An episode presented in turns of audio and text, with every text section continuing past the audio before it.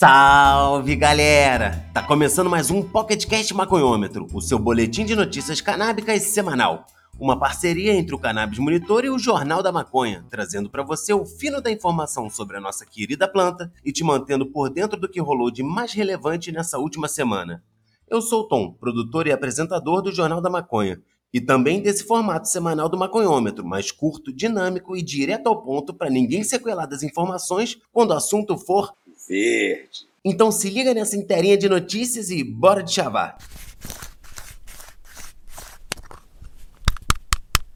Entre 17 e 23 de outubro, nossos destaques canábicos são: dia 18 no Smoke Buddies. Como Donald Trump se posiciona no debate sobre a legalização da maconha. Com a eleição presidencial de 2020 em andamento nos Estados Unidos, as pessoas interessadas em legalizar a maconha e acabar com a guerra contra as drogas podem se perguntar qual candidato fará mais para avançar suas causas: o candidato democrata Joe Biden ou o presidente em exercício Donald Trump.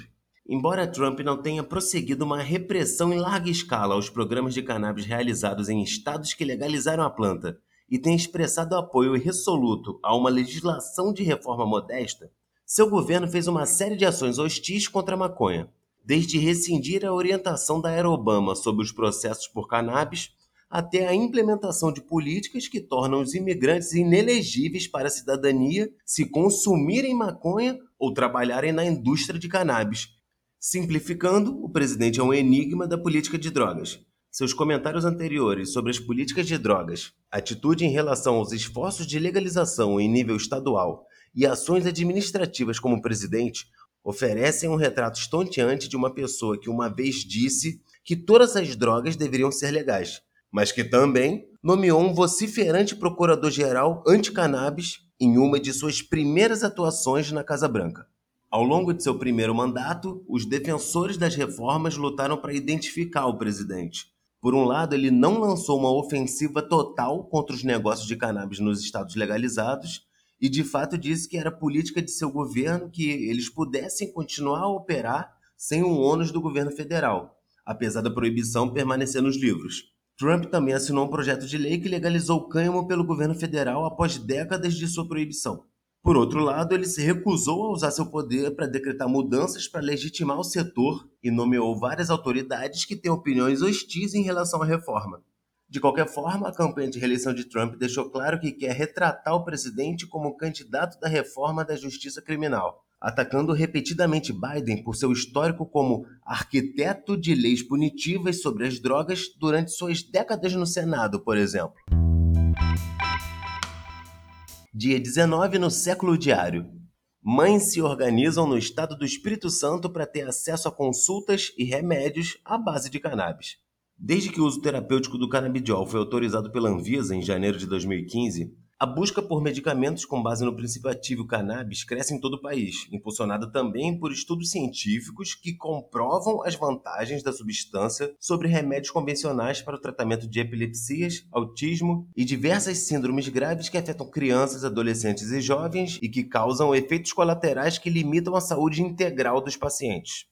No Espírito Santo, um grupo de mães se reúne desde janeiro para se fortalecer em um movimento que busca facilitar o acesso a consultas médicas com especialistas e a compra de medicamentos produzidos no Brasil a preços mais baixos que os importados. Estamos no grupo para que a gente tenha voz no Estado. Eu fico triste que às vezes você vai conversar com alguém que é especialista, um médico ou psicólogo, e ele prefere continuar com a medicação convencional, mesmo sabendo do potencial medicinal da cannabis. Existe muito preconceito entre os profissionais de saúde. Essa barreira do preconceito tem que ser quebrada. Declara Kelly Alvarenga, mãe de um menino de 5 anos que desde os dois convive com graves crises de epilepsia. Eu não gosto de dizer maconha porque é um nome que foi dado para demonizar a planta. A gente está buscando mais forças. Pretende formar um grupo com mais de 100 mães, criar uma associação, dar um ambiente fixo para essa associação e meios de contato e redes sociais com mais de 100 mães, fica muito mais fácil o processo. Projeta. A princípio, a gente não quer uma associação que as pessoas tenham que pagar mensalmente um valor fixo, mas sim vender produtos para sustentar a entidade. Queremos mais qualidade de vida. Tem gente que tomava cinco tipos de medicação por dia e hoje toma só o óleo da cannabis. Por enquanto, as mães do grupo acessam a Associação Flor da Vida, em São Paulo, que fornece consultas médicas com especialistas e auxiliam no preenchimento dos formulários necessários para a compra dos medicamentos da própria Flor da Vida, ou outras quatro ou cinco instituições brasileiras que produzem e comercializam. O óleo dela é mais barato, é 150 reais, e o mais caro, 900. Também tem pomada, spray de emergência. É um potencial muito grande. Conta Kelly, citando ainda a utilização da cannabis na produção de papel e fibras. O governo dos Estados Unidos arrecada 3 bilhões com os produtos da cannabis. No Brasil pode-se plantar o ano inteiro e ainda ajuda na recuperação do solo. Afirma. Nosso Estado precisa caminhar melhor referente a isso. No Evangelho diz que tem que preservar a vida, amar o próximo. É uma oportunidade, uma coisa muito boa que as pessoas precisam conhecer. Defende Kelly. Dia 19 no estado de Minas. Redes sociais censuram campanha de Dário 420, que defende a legalização da maconha. Maconha é caso de política. Em Belo Horizonte, o candidato a vereador pelo PSOL, Dário Moura, conhecido como Dário 420, está sendo impedido pelo Facebook, Instagram e TikTok de divulgar suas propostas como candidato a vereador. A campanha de Dário está baseada na defesa da legalização da maconha para fim medicinal e recreativo adulto, e por esse motivo ele vem sendo proibido de realizar divulgações as redes sociais alegam a apologia ao crime como fator principal do bloqueio. O caso principal é do TikTok. A rede excluiu o perfil de Dário, bem como todo o conteúdo que já havia sido publicado, e o proibiu de fazer novas postagens. As redes Instagram e Facebook não excluíram os perfis do candidato, mas estão impedindo que novos anúncios sejam feitos e que suas propostas atinjam mais pessoas. Essa barreira imposta pelas redes sociais prejudica seriamente a campanha do candidato, visto também né, que essas plataformas são as mais populares. Diante disso, os conteúdos postados no Instagram e Facebook não alcançam 10% dos seguidores. Logo, os anúncios são considerados essenciais para a expansão do conteúdo. Dependemos de impulsionamentos para fazer nossa campanha chegar nas pessoas. Ao bloquearem nossos anúncios, Facebook e Instagram impedem o exercício democrático do debate. Se não pudermos falar sobre esse tema durante uma campanha eleitoral, quando que a discussão será feita? Questiona o candidato a vereador Dário 420. Vamos combinar, né? De forma completamente correta, mano. Se o cara durante a campanha não pode falar da pauta dele, quando é que ele vai falar disso, mano? Negócio cheio de vacilação! A legislação eleitoral autoriza a propaganda política em redes sociais, mas é necessário que o candidato siga uma série de mecanismos estabelecidos. Infelizmente, o Facebook está abusando do seu poder impondo seus valores privados à sociedade brasileira. Não cabe a nenhuma empresa o papel de censurar o discurso de um candidato a vereador no Brasil. O Facebook é obrigado a respeitar as leis brasileiras. Censurar uma pauta política é crime eleitoral. Dizer as palavras maconha, usar símbolos e mostrar plantas cultivadas legalmente são ações protegidas e reconhecidas na Constituição, como apontou o Supremo Tribunal Federal na ADPF 187. Argumentadário. Essa DPF 187, inclusive, é a mesma que permite a marcha da maconha acontecer. Dia 19, na revista Galileu. Canabidiol pode ajudar a reduzir danos de Covid-19 ao pulmão, diz estudo. Cientistas da Universidade Augusta, nos Estados Unidos, descobriram em setembro que o canabidiol pode ajudar a reduzir os danos no pulmão causados pela Covid-19. Agora, em uma nova pesquisa publicada no dia 15 no Journal of Cellular and Molecular Medicine, os estudiosos explicam que a substância permite um aumento nos níveis de um peptídeo natural chamado apelina, conhecido por reduzir inflamações. A apelina é produzida por células de diversas partes do corpo, como coração, pulmão, cérebro, tecido adiposo e sangue. Ela é uma importante reguladora da pressão arterial e da inflamação. Como explicam os pesquisadores, quando a pressão fica alta, os níveis de apelina aumentam para ajudar a baixá-la, sacou? O peptídeo supostamente faz o mesmo para ajudar a normalizar os aumentos significativos na inflamação dos pulmões e as dificuldades respiratórias associadas à Síndrome de Dificuldade Respiratória do Adulto, a SDRA. Idealmente, com o SDRA, o nível de apelina aumentaria em áreas dos pulmões onde é necessário melhorar o fluxo de sangue e oxigênio para compensar e proteger. Explica Babak Baban, um dos pesquisadores. Entretanto, durante as observações realizadas pela equipe em roedores, isso não aconteceu, até os animais receberem canabidiol. O CBD quase trouxe o nível do peptídeo de volta ao normal. Relata Jack Yu, coautor da investigação. Segundo os pesquisadores, a apelina tem muito em comum com a enzima conversora de angiostesina 2, que tem papel crucial na infecção das células pelo novo coronavírus. Além de estarem presentes em muitos tipos de tecido em comum, ambas trabalham juntas para controlar a pressão arterial. O problema é que o coronavírus diminui os níveis dessa enzima, reduzindo também a quantidade de apelina no organismo.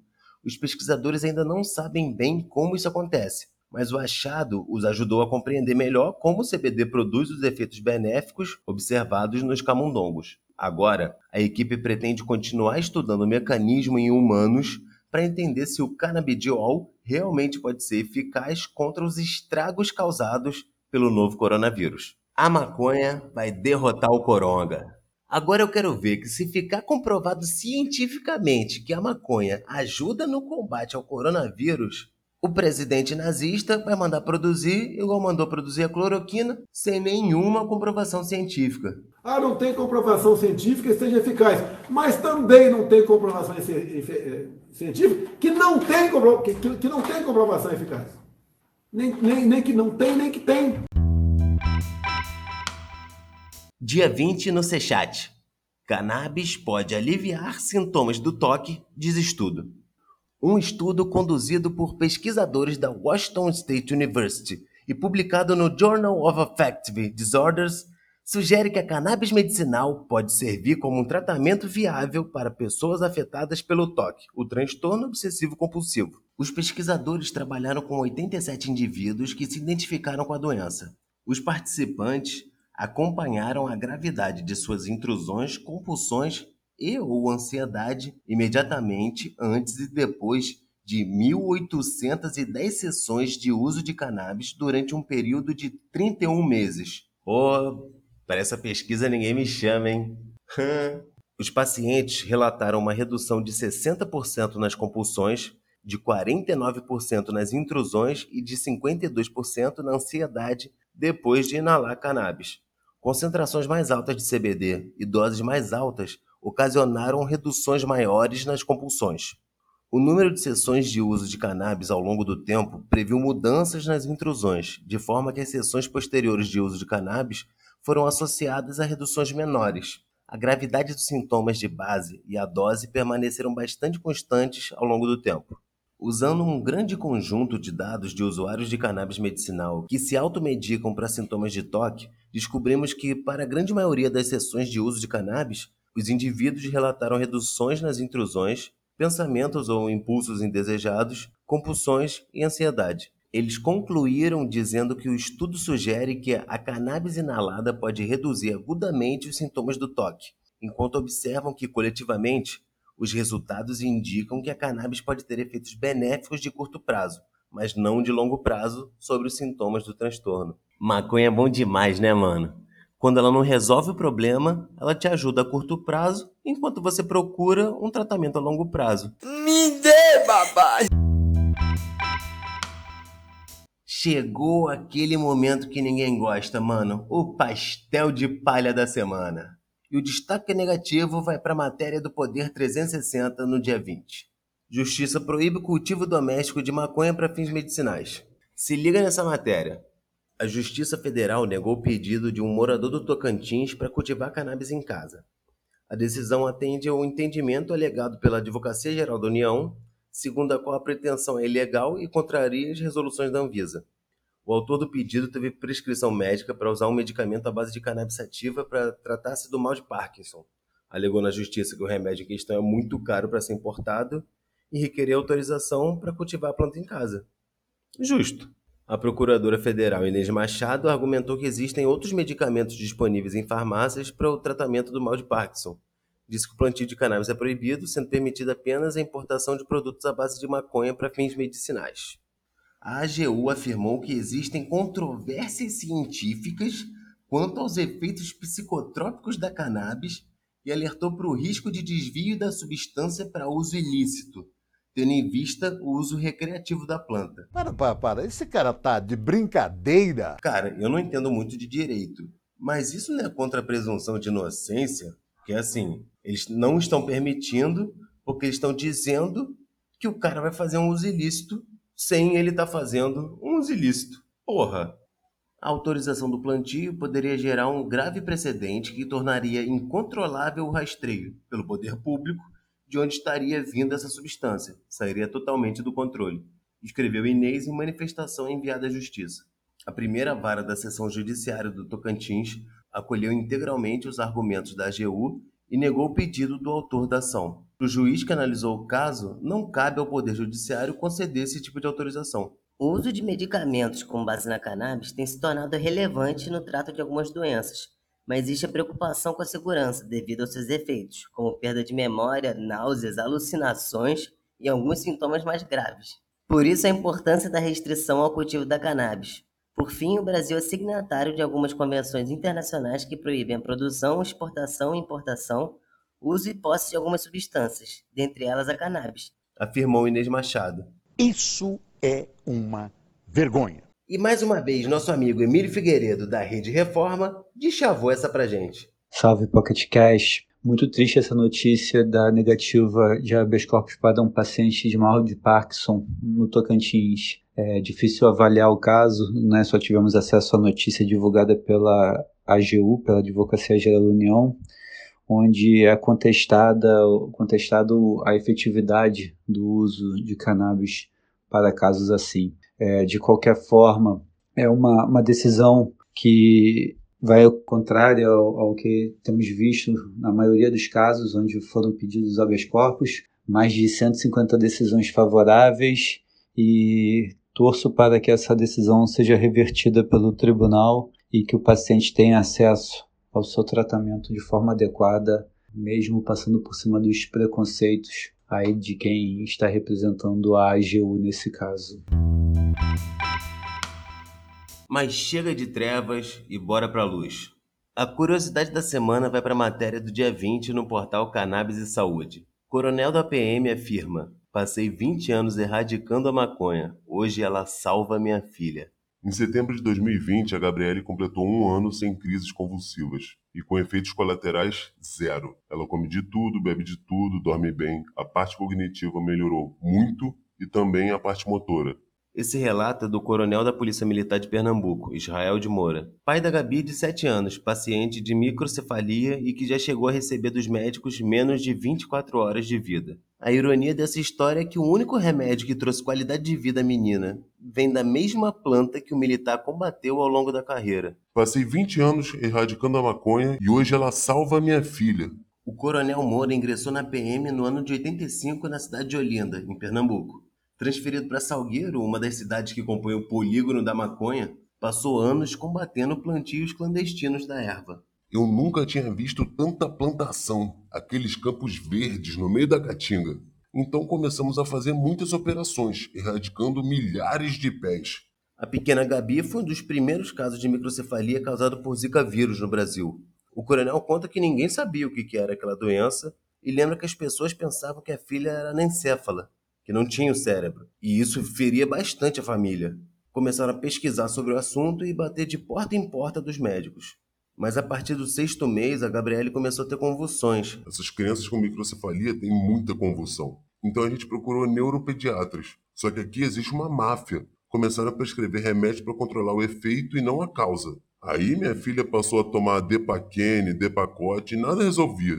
Até que a esposa de Israel descobriu, pesquisando pelas madrugadas, que uma alternativa poderia ser o extrato de cannabis. A maconha aí salvando vida. Eu sempre acreditei que a cura está na natureza. Nós somos praticamente veganos, não tomamos refrigerante, somos atletas. Não bebemos nem fumamos. A família então foi até a Associação Brasileira Cannabis Esperança, Abrace, em João Pessoa, e aí foram várias tentativas com diferentes concentrações e dosagens até que encontraram a posologia ideal num óleo meio a meio, THC e CBD, que finalmente estabilizou ela. A alegria foi tanta com os resultados que a mãe da Gabi, a Daiane, que descobriu a cannabis medicinal, desistiu do curso de direito para se tornar uma profissional da saúde. Ela está concluindo a graduação em fisioterapia e vai se especializar em neurociência. E o coronel, que antes combatia as plantações do polígono da maconha, hoje se tornou um defensor da cannabis medicinal. Tive que me render à cura diz o coronel da PM. Agora a gente vai acender um fininho aqui com as notinhas rápidas que também vai lhe dar um tapinha.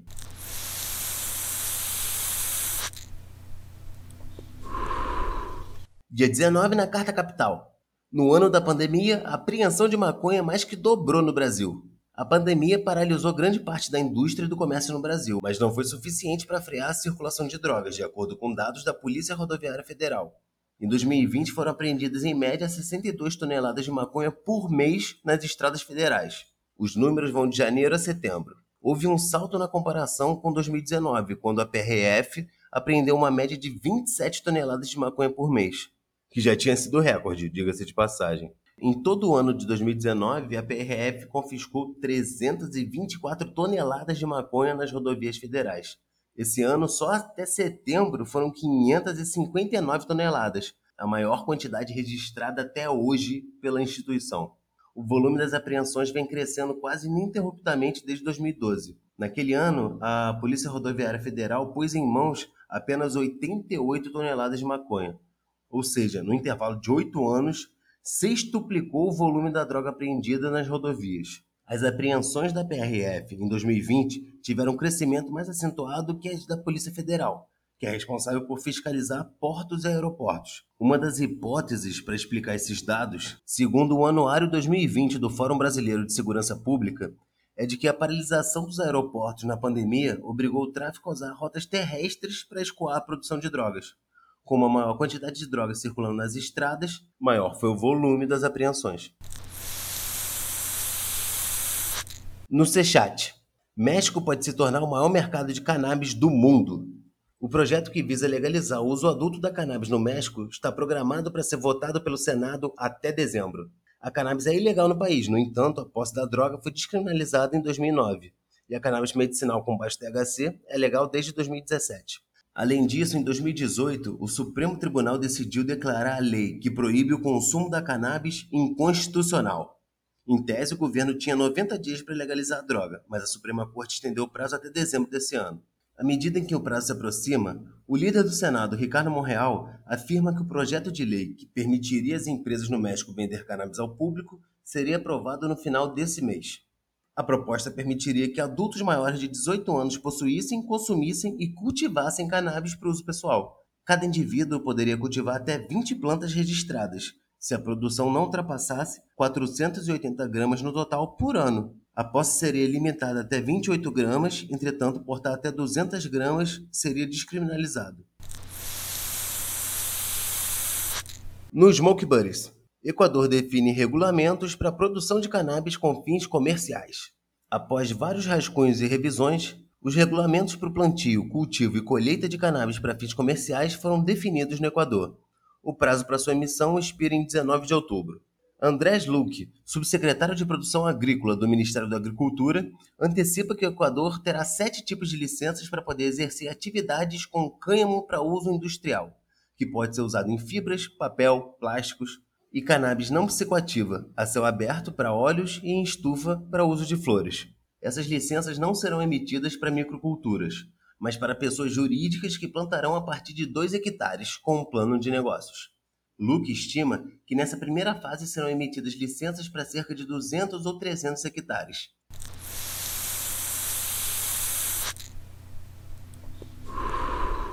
E é isso, galera. Esse foi mais um podcast Maconhômetro referente às principais notícias canábicas de 17 a 23 de outubro de 2020. Uma parceria do Cannabis Monitor com o Jornal da Maconha, trazendo de chavadinho para vocês o que de mais relevante circulou na imprensa brasileira sobre a nossa querida planta. É o famoso cocô de cabra. Isso aqui é o veneno do rato gabiru. Para ficar por dentro de muito, mas muito mais notícias canábicas que estão sendo produzidas no Brasil, acompanhe o Cannabis Monitor e o Jornal da Maconha. Estaremos na web e nas redes sociais. Se você curte essa iniciativa, explana esse podcast para geral. Assim você nos ajuda a disseminar cada vez mais informação sobre esse tema. E se você tem condição de fortalecer esse nosso corre, confira a nossa campanha de financiamento coletivo no Apoia-se. O endereço é apoia.se barra Monitor. Todas as informações sobre o PocketCast Maconhômetro e nossas demais produções você encontra no site cannabismonitor.com.br. Esse episódio foi gravado remotamente. A apresentação e produção é de minha autoria. Tom, segue lá, eu sou o Tom, do Jornal da Maconha e o roteiro, produção e edição de Gustavo Maia, do Cannabis Monitor. maconheiros desocupados. Um abraço e até a próxima!